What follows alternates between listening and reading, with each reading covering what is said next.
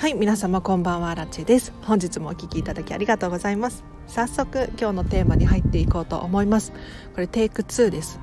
はい頑張ります。えっと今日はですねもう年末年始に向けてお片付けとか大掃除だったりとかを頑張ってらっしゃる方がたくさんいると思うので皆さんの背中を押す回にしたいと思います。えっとお片付けによるちょっとなまっちゃったお片付けによる効果を体験しよう。お片付け実践編ということで話をさせてください。というのもですねお片付けをするの今本当にチャンスです。というのも年末なので大掃除をしなければならないっていう思考モードになってる方が多いはずなんです。なのでもうついでにお片付けも実際に実践してみていただきたいんですね。でここでポイントなのがもう徹底的にお片付けをやってみるっていうことなんですよ。というのも普段だとお片付けの優先順位って低いじゃないですか。例えば日々仕事をしていて帰ってきたらもう疲れちゃって何もできないもうこれ誰でもありますよね私も本当に怒りますで家事だったりとか育児とかで大変じゃないですかその中でお片付けをするための時間を確保したりとか大変ですよね。要するにお片付けをしなくても生きてはいけるわけですよ。ただお仕事だったりとか育児とかっていうのはやらないと支障が出る。死にますよね。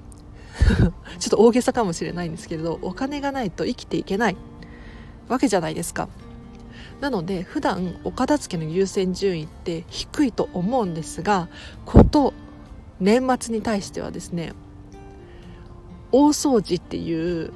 もうイベントが待ってますよね。でお掃除とお片付けっていうのはまあ別のカテゴリーなんですけれど、まあ、近いかなと思うのでこの今をですねきっかけにぜひ始めてほしいんですよ。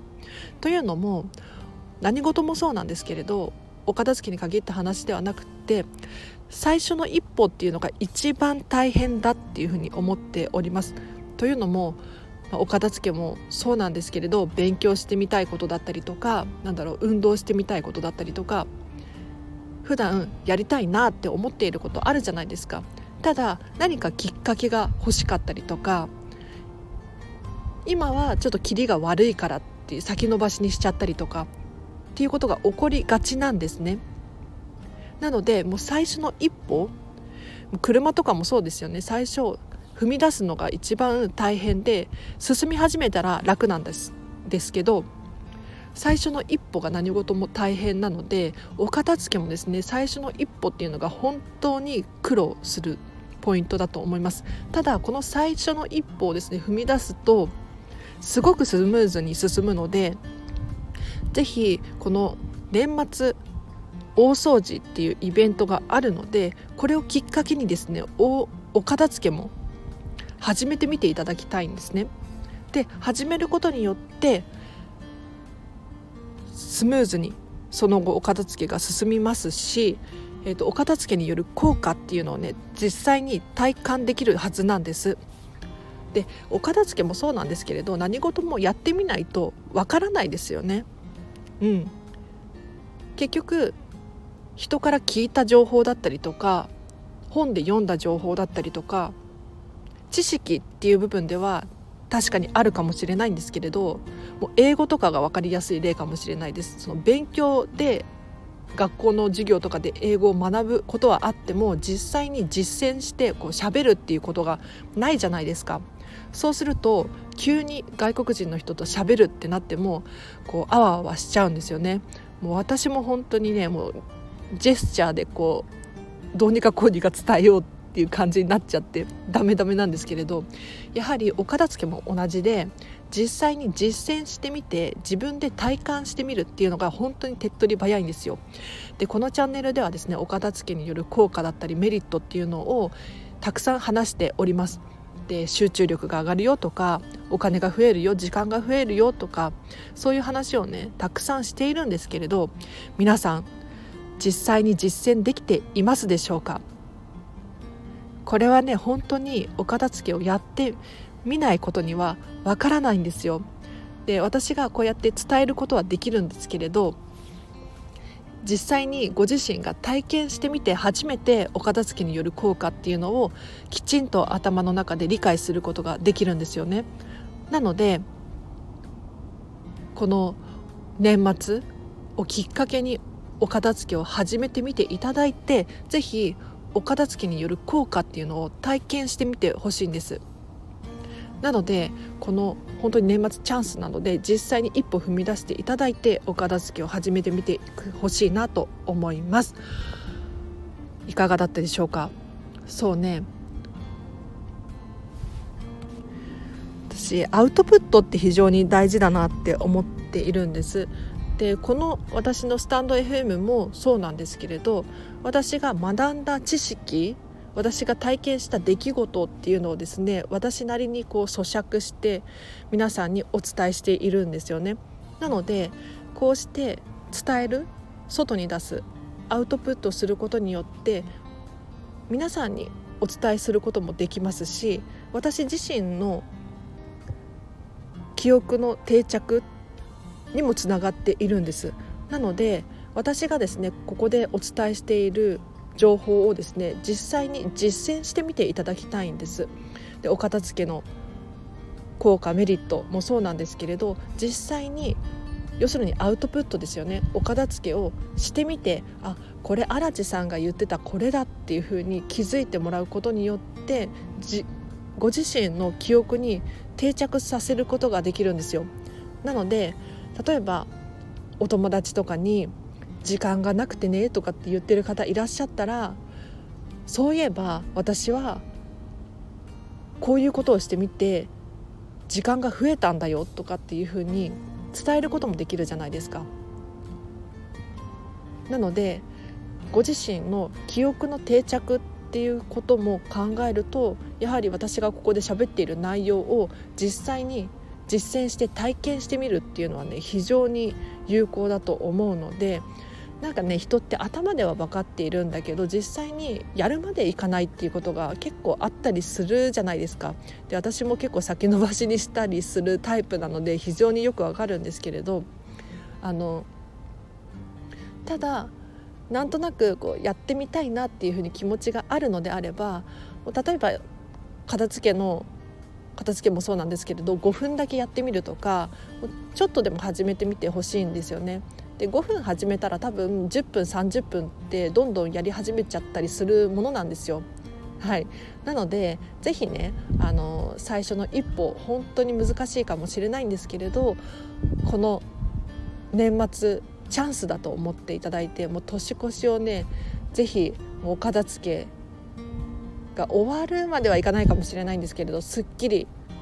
多少はすっきりさせていただいて始められたらなって、まあ、誰もが思うと思うのでぜひぜひお片付け一緒に頑張りましょう。うん、というのも私もまた今度ねお片付けのレッスンがあるんですけれどもう本当に楽しみやっぱりね年内に始めるっていうのは非常にいいなって思いましたね。うん、要するにまあ、このお片付け大掃除のタイミングであるっていうのもそうだし来年がなんか気持ちよく始められるような気がするじゃないですか。で多分気持ちよく始められるんですよ。なのでもうぜひね今すぐもう大掃除のついでにお片付けを始めていただければなと思います。じゃあ今日はここまでにします。で今日の合わせて聞きたいなんですけれどこれに合わせてですね今日はミニマリスト的本の手放し方というテーマで話している回があるのでこちらリンク貼っておきます。ぜひチェックしてください。でこれ何話しているかっていうとですねあの私がですね結構ミニマリストっぽいというか多分ミニマリストなんですよ。で本をどうやっているのか。本ってなかなか手放せなかったりするじゃないですか。でもう一回読んでみたいんだけどとかふとした瞬間に読み返すかもしれないっていうふうに思いがちなんですね。ただ私はじゃあどうやって手放しているのかっていうのを詳しく話している回があるのでチェックしてみてください。まあ、簡単に言うともう今読んでる本と次に読む本以外のものは手放してしまっていますね。で特に読まなきゃいけないんだよねとかこれ途中まで読んだんだけどみたいなちょっとネガティブな気持ちが入っちゃってる本持っていませんか？で私かつて結構そうだったんですよ途中まで読んでる本をもうたくさんたくさんこう積み上げてしまっていたタイプなのでわかるんですけれどそういうネガティブな気持ちになる本をとにかく今は手放してしまっています。で気持ちがポジティブになるもの要するに早く読みたいって思えるものもう次これ読んだらこの次これが待ってるやったみたいなそういうものばかり残しているんですよ。なので、えーとまあ、詳しくはリンク貼ってあるのでこちらチェックしていただきたいんですけれどミニマリスト的本の手放し方気になる方いらっしゃったらチェックしてみてください。でお知らせがあります。ノートでブログ書いております。こちらはですね私がこのチャンネルで喋っている内容を文字に起こしたものです。パパッと読んじゃいたいとか復習したいっていう方いらっしゃったらこちらリンク貼っておきますのでチェックしてみてください。でインスタグラム始めました。でこちらはですねえっ、ー、とラジオ更新したよっていう最新の情報だったりとか私の私生活が少し見れるようになっていますので気になる方いらっしゃったらチェックしてみていただいてあこの人にお片付け習いたいなんていうふうに思ってもらえたらとっても嬉しいです。で今後はですねここでお仕事の募集もしたいと思います。要するに片付けコンサルのお仕事の依頼ですね。はい。でまだ私はですね見習い期間中なので何て言うのかなビジネスとしてちゃんとやっているわけではないんですよ。なのでまだまだもうちょっと時間がかかるかもしれないんですけれどあのぜひこちらもフォローしていただいて今後ご期待いただければなと思います。でレター募集しております。このチャンネルではですねえっとご意見ご感想だったりとか質問だったり何でも結構ですので送っていただければ私確実にチェックしておりますのでぜひお気軽に送ってください。で合わせてアンケートを募集しております。このチャンネルのご意見ご感想ももちろんなんですけれど私アラチェにどうしても伝えたいメッセージがあるだったりとかこのラジオでですね取り上げてほしいテーマだったりとかも、えーと、送れるようになっています。で匿名で送れますのでぜひ本当にお気軽に何でも送ってください。ということで本日もお聴きいただきありがとうございました。毎回何喋ろうかなって本当に悩むんですよね。でパッて思いつく時もあれば今日もですねこれテイク2なんですけれど一回ね全然違うテーマで話そうと思ったんですがやめましたね。うん。で本当に毎回悩みます。ただこれって非常にいいなと思っていて要するに私はですね今日も仕事をしてきて終わって撮ってるんですがもう仕事の最中からずっと今日のラジオ何喋ろうかなとずっと考えてるわけですよ。要するにもう一日中もうお片付けのことでもう頭がいっぱいなんですよね。そう。でこれすごくいいなと思って。要するに皆さんどうですか？なんか一日中これのことを考えてるなってことあるじゃないですか。でそれのことについて考えてるとふとした瞬間にアイデアがパッて出てきたりするんですよね。なのでなんかそのお客様との会話だったりとか読んでいる本からだったりとかもう全然違うところからお片付けのアイデアが降ってくるっていうことがあるんですよなのでこうして常にラジオ何喋ろうかなっていうふうに考えるのとってもいいなって思いますねうん私本当に皆さんが何を聞きたいんだろうとか。例えばクリスマスが終わって年末だからあ大掃除かなとかっていうふうに考えたりするんですよ。うん、なので皆さんも本当にあのレター送っていただきたいですね。で結構、えーと、返させていただいてるのでぜひ。お気軽に皆さんもですね遠慮なさらずに送ってください。でここからは雑談なんですけれどそうね。あの、私ですねキングコングの西野さんのオンラインサロンに入ってもう1年半くらい経つんですね。はい、でずっともう西野さんのオンラインサロンで結構ねマーケティングの勉強だったりとかしてるんです。で、まあ、全然そのマーケティングの話をしたかったわけじゃないんですけれどあの一昨日かな？西野さんの書いてる絵本の映画が公開されて煙突町のプペルですね。で私はですねもう試写会で見ちゃっているのであの一度目を通しているんですけれどまた見たいんですよ。もう本当に面白くって面白いというかもう感動する泣ける。本当にね私はもう「鬼滅の刃」よりも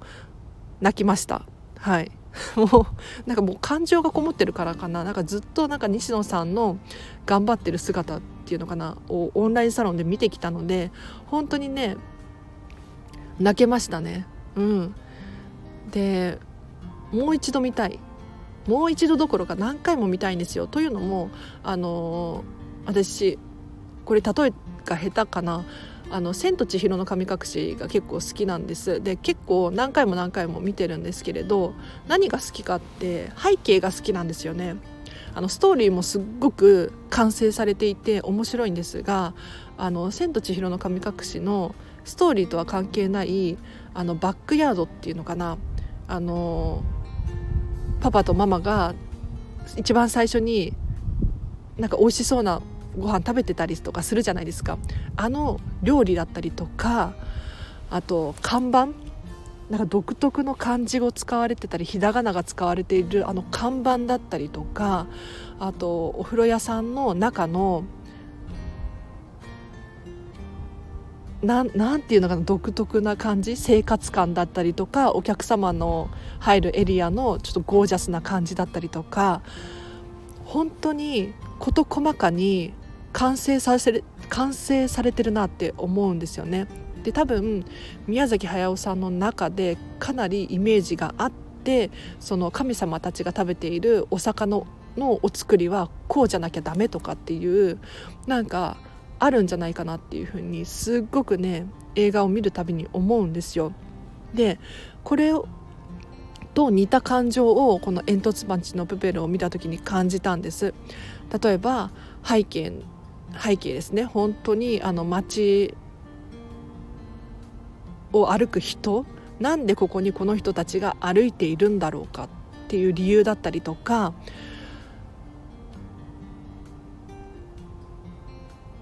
落ちているもの置いてあるもの着ている服だったりとかそれこそ街の中にある看板だったりとかこれもね一つ一つの情報を全てをね私は読みたいなと見たいなっていうふうに思えたんですよ。ちょっと雑談が雑談すぎますね。はい。なのでこの映画ね絵本の映画化なので一見子供向けかなっていうふうに思われる方いらっしゃるかもしれないんですが完全にもう大人に見てほしいんです。で本当に今のこの今年特にそうなんですけれどコロナがあって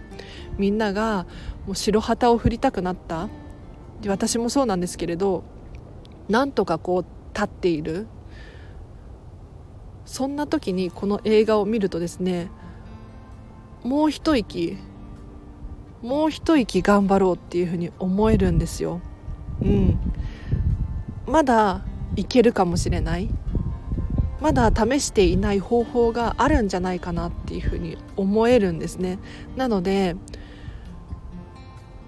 本当に今のこの今年どの年代の人にも見てもらいたいそんな内容の映画なので多分おそらくお片付けもそうなんですけれど何かこうやろうとか何かこう背中を押されるようなそんな映画になっているのでなんか本当に宣伝になっちゃってますね。西野さん大好きなんで宣伝するんですけれど。今度ね28日に私そう西野さんのオンラインサロンの打ち上げみたいな忘年会みたいなのを毎年やっててその天才万博っていうのがあるんですけどそれに参加します。はい。これ聞いてる方の中で28日行くよなんていう方いらっしゃるかな。もうこれ予約制なのでもう完全に満席になっちゃっているのであれなんですけれどうん。どうだろう。またその時その